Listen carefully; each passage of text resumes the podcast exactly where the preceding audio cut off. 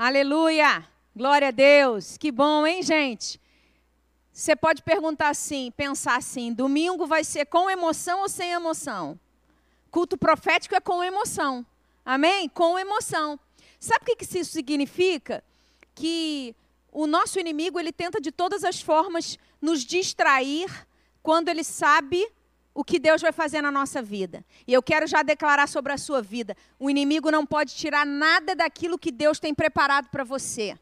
Tudo aquilo que Deus separou para você, para você experimentar durante esse culto profético, tenha certeza, querido, você vai experimentar, você vai viver e Deus vai trazer uma palavra poderosa sobre a sua vida. Amém? Você recebe essa palavra em nome de Jesus? Não vai ser nenhum problema técnico que vai tirar a palavra de Deus da sua vida. Amém? Nós trabalhamos aqui com voluntários, dependemos muitas vezes de questões técnicas que são de internet, alheias à nossa vontade. Por isso, saiba de uma coisa: Deus está usando essa pandemia, inclusive, para trabalhar com a nossa paciência. Amém? Para poder nos dar outras formas de nos reinventar. Então, Saiba de uma coisa, querido: quanto mais lutas, maior é a vitória. Eu tenho certeza que Deus tem vitória para você. Antes da gente entrar na palavra, quero só falar para vocês rapidamente dois livros maravilhosos. A Força de um Deserto, fantástico, do Bispo Lucas e da Bispa Priscila. Amo esse livro. E O Código do Universo, do nosso apóstolo Bispo Rodovalho. Dois livros que você não pode deixar de ler pegue na nossa livraria, ligue pelo nosso WhatsApp, a gente vai até você, para que nesses dias de pandemia você, de fato e de verdade, esteja sendo abençoado com leituras edificantes. Amém? Na última sexta-feira, nós comemoramos, né, foi comemorado ao redor do mundo o Dia Internacional da Família. O que, que significa isso?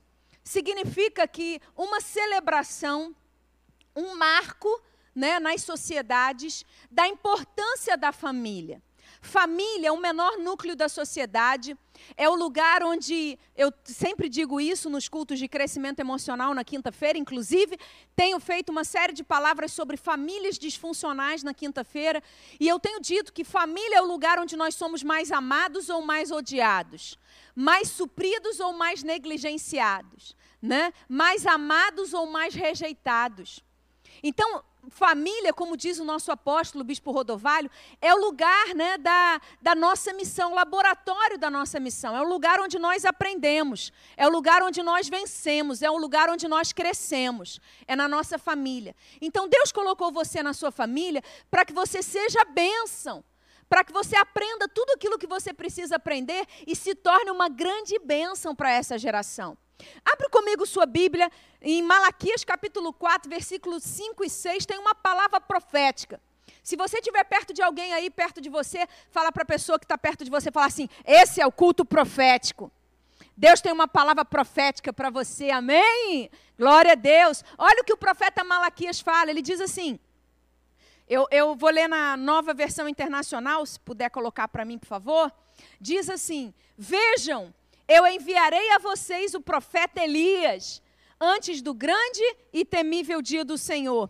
Ele fará com que os corações dos pais se voltem para seus filhos e o coração dos filhos para seus pais. Do contrário, eu virei e castigarei a terra com maldição. Essa voz profética que fala aqui sobre o profeta Elias está simbolizando a igreja né? A igreja é a voz que transforma a sociedade.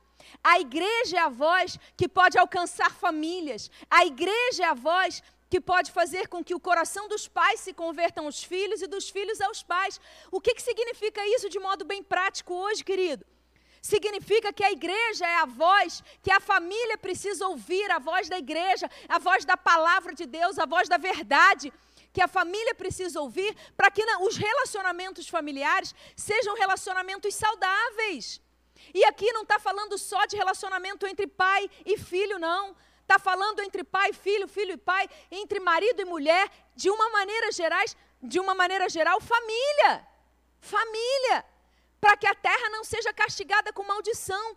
Quando a família está destruída, quando as famílias estão carentes, quando as famílias estão disfuncionais, sabe qual é o resultado que a gente vê na terra? Maldição. A palavra maldição significa o mal em ação. E quando as famílias estão doentes, o que a gente vê acontecendo é o mal na sociedade. A falta de valores familiares faz com que muitas vezes o mal se estabeleça. Você quer ver uma coisa? Muitas pessoas, no meio dessa crise que nós estamos experimentando, nessa pandemia, muitas pessoas têm se perguntado: aonde está Deus no meio disso tudo? Mas, se Deus fosse bom, por que, que a gente está passando pelo que a gente está passando? Se realmente alguns ateus estão dizendo, está vendo? Se Deus existisse, não aconteceria esse, esse mal todo. Mas a grande verdade, querido, é que Deus não é a origem de nenhum mal que assola a terra. Posso ouvir um amém para isso? E eu te provo na palavra. A palavra de Deus. Abre comigo sua Bíblia lá em Ezequiel capítulo 33, versículo 11. Olha o que a Bíblia diz, o que o profeta fala sobre Deus. Né? Deus está falando. Deus está falando através da boca do profeta. Deus está falando para mim e para você. Diz assim. Deus está dizendo para o profeta: diga-lhes, juro pela minha vida, palavra do soberano Senhor, que eu não tenho prazer na morte dos ímpios. Antes, eu tenho prazer em que eles se desviem dos seus caminhos e vivam. Voltem, voltem-se dos, meus, dos seus maus caminhos, porque iriam morrer, ó nação de Israel. Deus está dizendo para mim e para você aqui, querido, que a vontade de Deus é que haja paz na terra. Que a vontade de Deus não é a morte das pessoas. Ímpio, na Bíblia, significa todo aquele que não entregou a sua vida para Deus que não reconhece Jesus Cristo como Senhor e Salvador da sua vida. É aquele que vive longe de Deus. É aquele que não, não tem uma vida na presença de Deus. E Deus está falando assim: eu não, tenho, eu não tenho prazer. Eu não tenho prazer na morte de ninguém.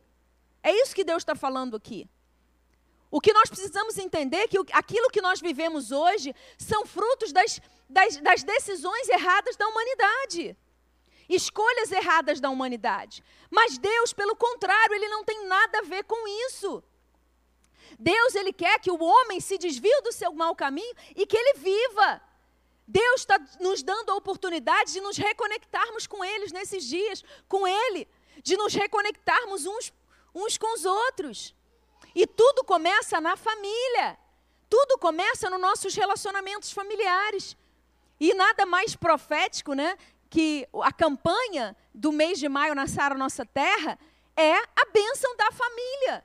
É onde nós estamos declarando no mundo espiritual e no natural, e ensinando a você, como voz profética, nós estamos ensinando a você o seguinte: Deus tem cura, tem bênção e tem salvação para a sua família. Posso ouvir um amém para isso? Levanta sua mão onde você estiver e fala, com, fala comigo assim: Eu quero transformação na minha família, em nome de Jesus. Amém? Família é lugar de Deus, família é lugar da bênção de Deus. Família, Deus quer que eu e você sejamos abençoados, querido. Olha o que a Bíblia diz lá em Marcos capítulo 3, do versículo 33 ao 35. Esse texto é fantástico, porque Talvez você não se sinta assim, mas o que Deus me trouxe aqui para falar com você, querido, é que você faz parte da família de Deus. Talvez você não se sinta assim. Talvez você hoje esteja nos escutando pela primeira vez e você olhe para a sua realidade familiar e você fala assim: "Mas eu não tenho família". Ou então a sua família é tão desconectada que você mesmo tendo família, você se sente tão sozinho e Deus está querendo dizer para você, querido, que há esperança para você. Que ainda que você tenha uma história, né, uma, um, um passado de muita dor familiar, Deus quer que você entenda que Ele tem uma família para você e que você faz parte da família de Deus. Jesus né, diz assim: Quem é minha mãe e quem são os meus irmãos? perguntou ele.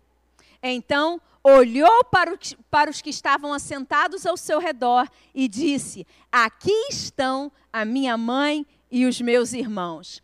Quem faz a vontade de Deus, este é meu irmão, minha irmã e minha mãe. Você pode dar um glória a Deus aí onde você estiver? Queridos, que palavra é essa? Como eu me alegro nessa palavra. Sabe o que Jesus está dizendo Aqui, querido, Jesus está dizendo assim: você pode não ter nascido na mesma, da mesma carne que eu, mas em, em mim vocês são família. Em Jesus, eu e você somos irmãos. Uma das coisas que mais me intrigava antes de eu me tornar cristão era por que, que as pessoas da igreja evangélica se chamavam como irmão? Né? Oi, meu irmão, oi, minha irmã. Mas como é que é isso? Que história era essa de irmão?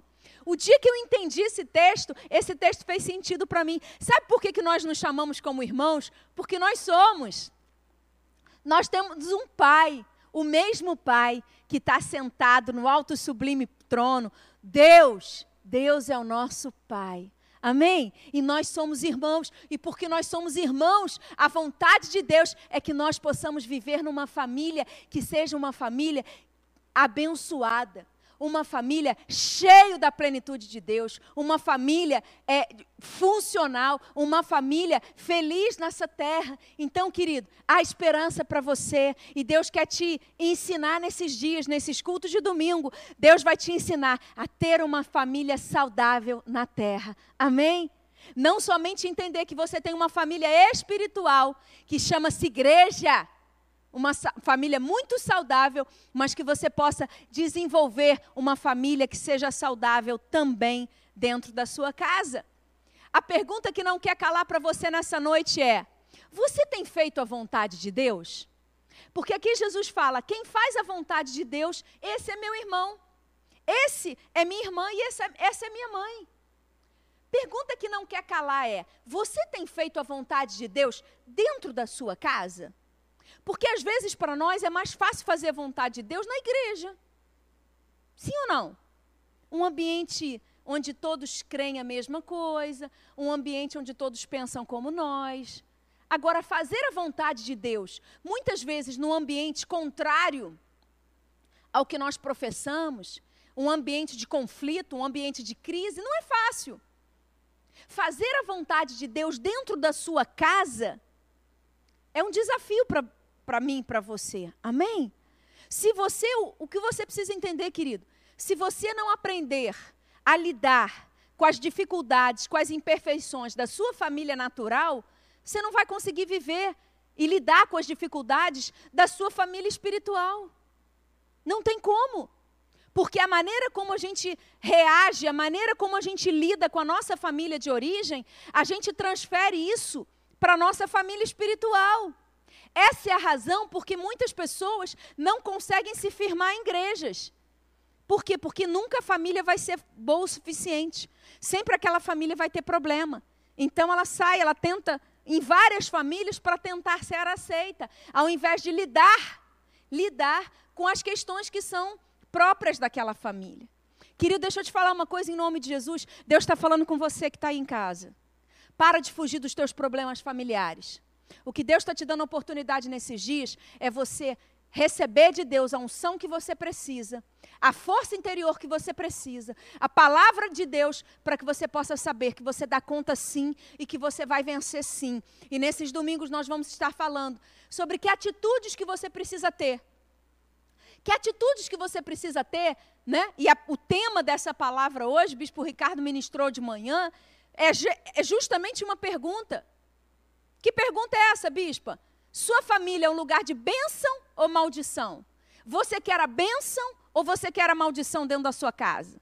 O que, que tem sido na sua família hoje? A sua família tem sido lugar de bênção ou lugar de maldição? E eu quero te profetizar uma coisa para você. Se a sua família tem sido lugar de maldição, pode se preparar, porque Deus vai mudar isso hoje. Hoje, hoje vai começar a mudança na sua casa. Hoje vai começar a mudança na sua família. Não temas. Não temas, Deus é fiel para mudar a tua história. Vai começar hoje a mudança da tua história, vai começar hoje a mudança da sua família. Você crê nessa palavra? Eu creio nessa palavra. Querido, eu não sei você, mas eu fico é, muito incomodada de ver que o que a gente vê na realidade na nossa sociedade hoje são famílias que não são famílias de verdade. São famílias maquiadas. São famílias que são bonitas nas redes sociais, mas quando você vê dentro de casa é uma confusão. Né? Do lado de fora é tudo bonito, mas do lado de dentro está tudo ruim. Pai não fala com filho, filho não fala com pai, ou então quando se fala é através de mensagem de WhatsApp. Tem famílias hoje que não conseguem se comunicar a não ser por mensagens de WhatsApp. Mensagens de WhatsApp.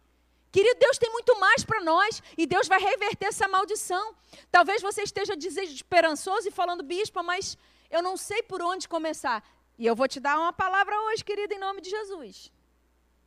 Você vai começar por aquilo que Deus tem para você, amém? E nós vamos começar hoje falando sobre a família de Jacó. Dois momentos aqui que nós, eu quero citar para vocês. O primeiro está lá em Gênesis capítulo 49, nós vamos ler o versículo 10 e depois o versículo 28. Deus usa a vida de Jacó para abençoar os seus filhos esse é um momento de bênção onde Jacó, como pai, abençoou especificamente Judá, que era o nome de um de seus filhos. E ele diz assim, ele fala especificamente para Judá, ele fala assim: "O cetro não se apartará de Judá, nem o bastão de comando dos seus descendentes, até que venha aquele a quem ele pertence, e, a ele as nações obedecerão." Essa palavra eu quero te dar uma uma revelação de Deus aqui. Da mesma forma que essa palavra, essa bênção que Jacó profetizou sobre o seu filho Judá, se cumpriu na vida dele, né? Quando nós cantamos o, nesses dias, né? Jesus é o leão da tribo de Judá.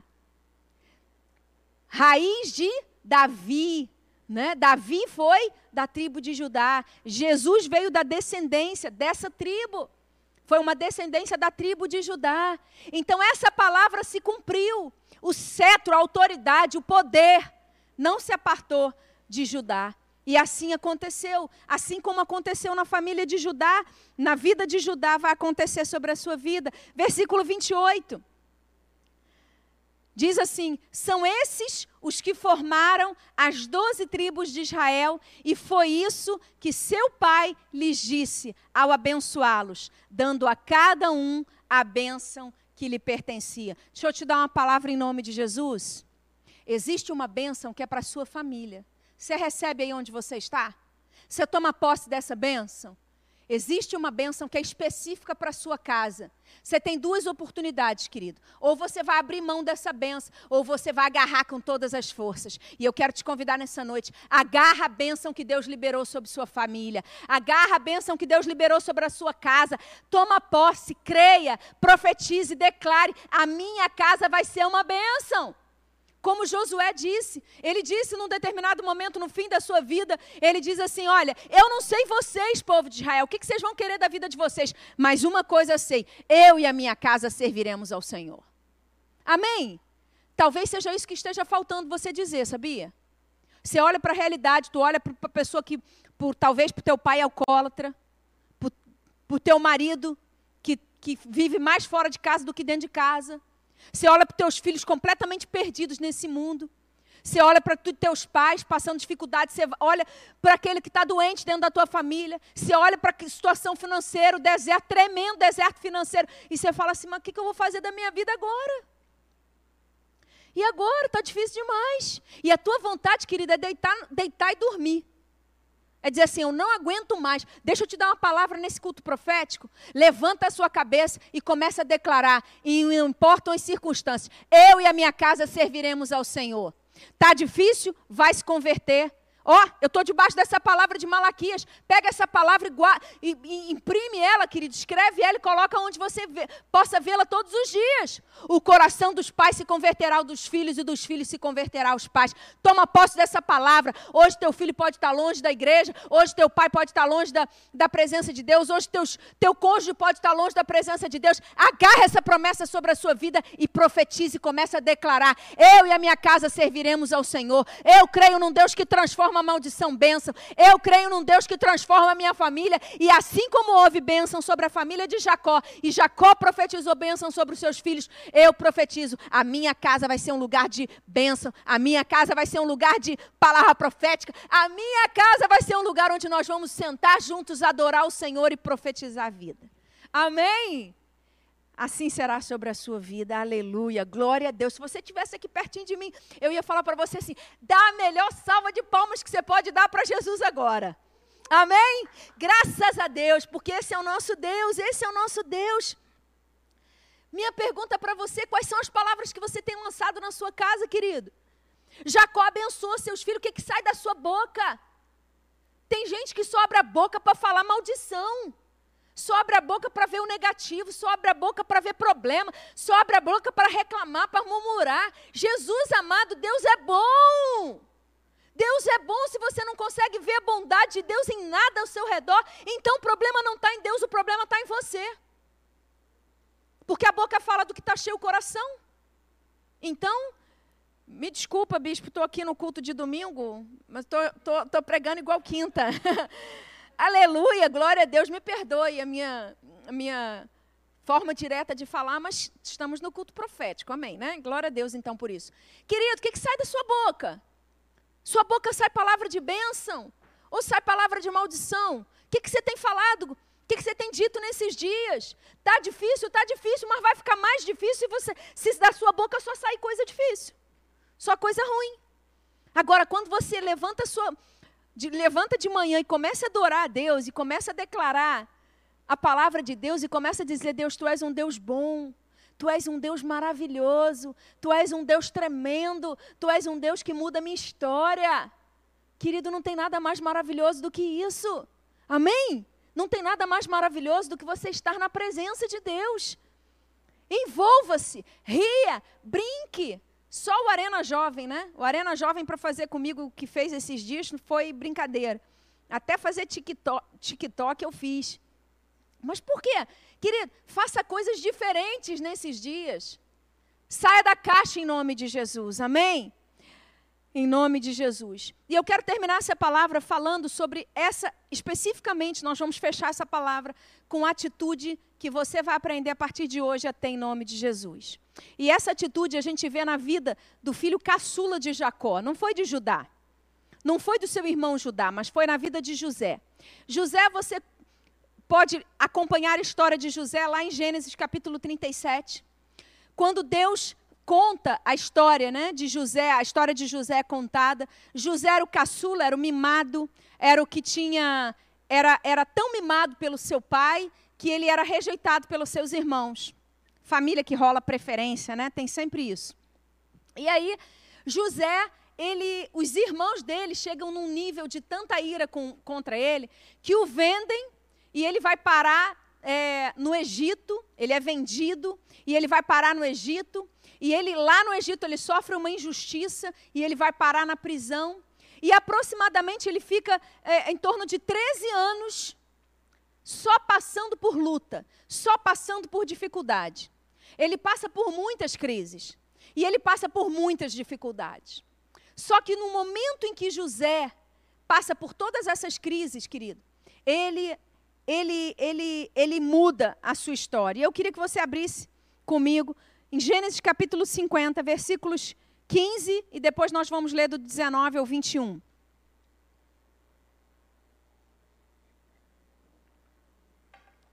Depois que tudo acontece de ruim na vida de José, Deus restaura ele.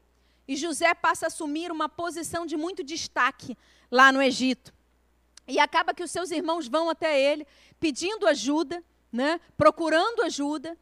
E esse texto diz assim: Vendo os irmãos de José que o seu pai havia, havia morrido, disseram: E se José guardar rancor contra nós e resolver retribuir todo o mal que lhe causamos?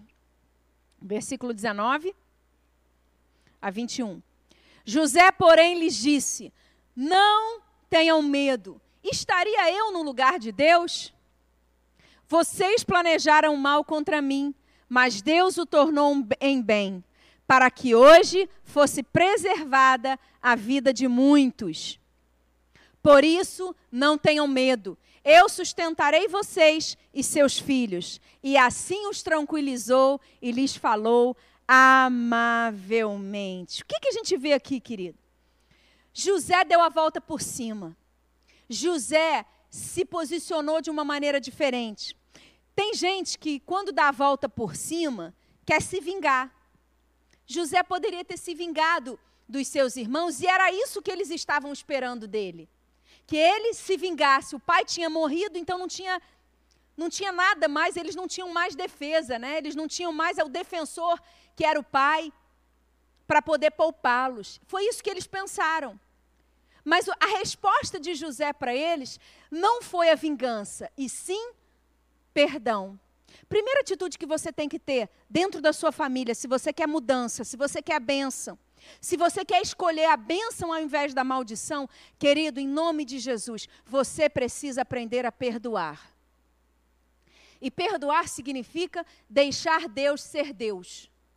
Sai do lugar de Deus, que é aquele que julga, que tem o poder para julgar, e deixa Deus nesse lugar.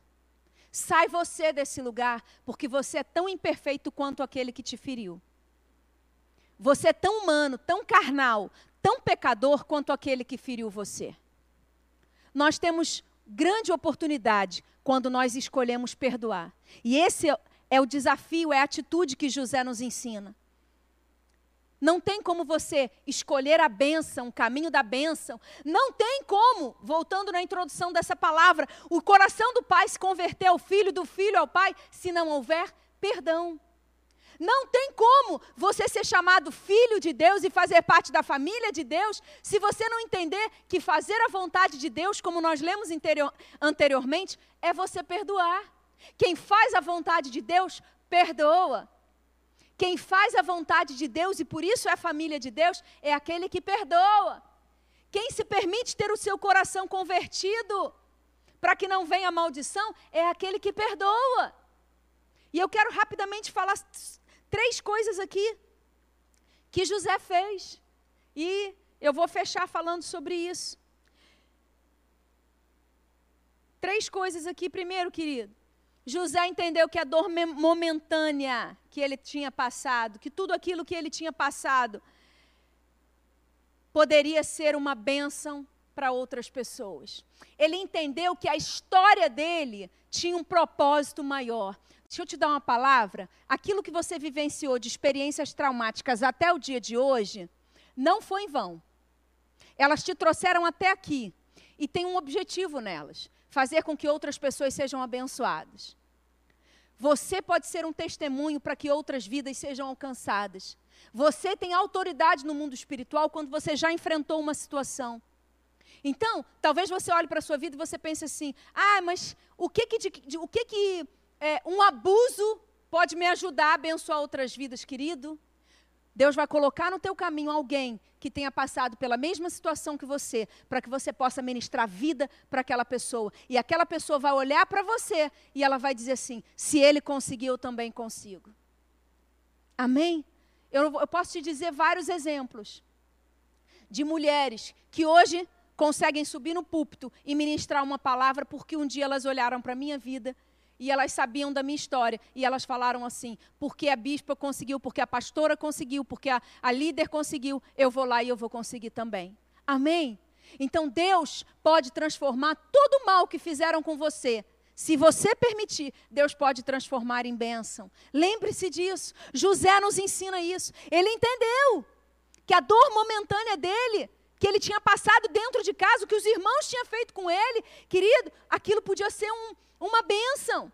Ele disse: Olha, eu entendi, eu entendi. Como nós lemos lá, ele disse: é, é, é, Vocês planejaram mal contra mim, mas Deus tornou em bem. Deixa eu te dar uma palavra, querido. Qualquer pessoa que tenha planejado mal contra você, Deus pode fazer isso se transformar em bênção. Você recebe essa palavra? Segunda coisa aqui, querido, é que o José não usou do trunfo que ele tinha para se vingar para manipular. Deixa eu te falar, vamos falar abertamente aqui? Quantos casais que um, onde um dos cônjuges traiu o outro e aquele que foi traído tem aquela traição como trunfo. E aí qualquer errinho, qualquer coisa que aquele que traiu faz, o outro vem, pega aquele trunfo, desenterra o morto, né? E fala assim: "Mas você fez isso comigo". Mas se lembra, você me traiu. Você fez isso. Você fez aquilo outro. Deixa eu te dar uma palavra em nome de Jesus, querido. Se você perdoou, perdoou. Amém? Agora, quem fica, quem diz que perdoa e fica lembrando a cada momento de crise aquilo que o outro fez, na verdade, você não perdoou nada e você está querendo usar isso como um trunfo para manipular os outros, para que o outro fique na sua mão e para que você tenha o um poder sobre essa relação. Que você é tão pecador contra o outro que pecou contra você. Então abra mão de ser assim. Deus não tem prazer nisso e Deus não abençoa essa sua atitude. Em nome de Jesus. José não usou o trunfo que ele tinha na mão. Ele podia ter falado agora que meu pai morreu, tá vendo agora, agora, agora que vocês vão ver. Agora vocês vão aqui, ó, se ajoelha todo mundo, né? Agora vocês vão ver. Eu estava só esperando aquela oportunidade. Quantas pessoas falam assim? O dia, o dia que Deus me estabelecer, aí minha, minha família vai ver, ó. Vai todo mundo ver, vai todo mundo ver. O, aí vocês vão ver, aí vocês vão ver. Querido, o dia que Deus te estabelecer lá em cima e que te der a vitória, você vai ter misericórdia. Porque você vai entender que não foi a tua força que te levou até lá, foi Deus que te colocou. Amém? E você vai ter um coração humilde para dizer: foi Deus que me deu. E se Deus teve misericórdia comigo e compaixão da minha vida, eu vou ter pelos outros, em nome de Jesus. Amém? E a última coisa que eu quero falar com você aqui hoje é que tremendo isso, né? A Bíblia diz que José falou amavelmente. Sabe o que eu aprendo aqui? Quem perdoa sempre vai ter uma reserva extra dentro de si de amor. Porque o rancor, a mágoa, tira, arranca de você aquilo que você tem de bom. E quando você perdoa e você libera, você abre espaço na sua vida para mais de Deus. E sabe o que a Bíblia diz? Que Deus é amor. Então, quanto mais de Deus tem na sua vida, mais amor você consegue expressar. Mais amor você consegue viver. José falou amavelmente. É isso interessante, o bispo falou de manhã, né? Isso fala como é, é, fala sobre o como. Como é que eu falo? Eu falo com ira ou eu falo com amor? Você pode ser firme em amor. Paulo fala isso. Ele fala assim: antes é, que, que nós possamos falar a verdade, seguir a verdade em amor. Amor. Amor, querido. José conseguiu amar os seus, seus irmãos, mesmo eles tendo errado com ele. Sabe o que, que Deus está falando com você hoje? Sabe a unção que Deus vai te dar hoje? É a unção que vai te habilitar a amar aquele que te feriu. Eu não estou dizendo com isso que você vá se relacionar. Tem, tem situações que nós não. Não é, não é nem saudável a gente se relacionar. Mas você pode amar. Você pode declarar que a ira, que a dor já não tem mais espaço na sua vida, porque você escolhe amar como Cristo te ama. Fica de pé onde você estiver, eu quero orar com você agora. Pai, em nome de Jesus. Senhor, nós queremos bênção na nossa casa, na nossa família. Nós queremos ser visitados pela tua presença nesses dias. Deus, em nome de Jesus, nós precisamos da manifestação do teu poder. Fala conosco, ministra aos nossos corações. Querido, talvez você em casa esteja olhando para sua família e você diz, bispa, mas eu não consigo perdoar. O Espírito Santo de Deus que habita em mim, ele habita em você e ele está te fortalecendo nessa hora. O que eu mais aprendo na vida de José, querido, é que o perdão na vida dele não aconteceu da noite para o dia. Aproximadamente os 13 anos que ele passou, passando por lutas, por dificuldades, foram os anos onde ele foi trabalhando o perdão dentro dele. Talvez você hoje diga, bispa, mas eu não dou conta e eu não quero trazer culpa para você. Que você possa dizer, pelo menos, Deus, pode começar esse processo na minha vida. Me ajuda, eu não consigo hoje, mas eu quero me disponibilizar. Me ajuda, me ajuda. Eu não sei quanto tempo eu vou demorar para que esse processo se cumpra, mas eu quero ser como José. Eu não quero ficar refém daquilo que fizeram comigo. Eu quero vencer, eu quero prosperar e eu quero me tornar maior do que a minha dor, do que as minhas histórias, do que as marcas do meu passado. Eu quero ver a minha família como lugar de bênção. Eu quero ver a minha família como lugar de cura. E eu profetizo sobre a sua vida em nome de Jesus. A sua casa vai ser um lugar de bênção. Deus está liberando para você uma nova história. Deus está falando com você um novo tempo. Ele tem preparado para você. Não é o seu passado que vai definir o futuro da sua família, mas é o seu posicionamento hoje. Se você hoje diz, eu não consigo, peça para Deus, Senhor, me ajuda a perdoar. E Ele vai começar um ministério tremendo na sua vida. Ele vai começar um processo maravilhoso dentro de você. Mas se permita, abra o seu coração. Põe sua mão no seu coração agora e diga: Senhor, eu quero. Eu quero ajuda, eu preciso de ajuda. Me ajuda a consertar aquilo que precisa ser consertado. Me ajuda a curar aquilo que precisa ser curado. Me ajuda a perdoar. Eu quero aprender com José. E eu quero ver a tua bênção sobre a minha casa, sobre a minha família, em nome de Jesus. Amém? Amém? Você que ainda não entregou sua vida para Jesus e que talvez esteja nos escutando pela primeira vez, deixa eu te falar: Jesus quer ser o Senhor da sua vida. Abre seu coração para Ele. Para de viver longe dele.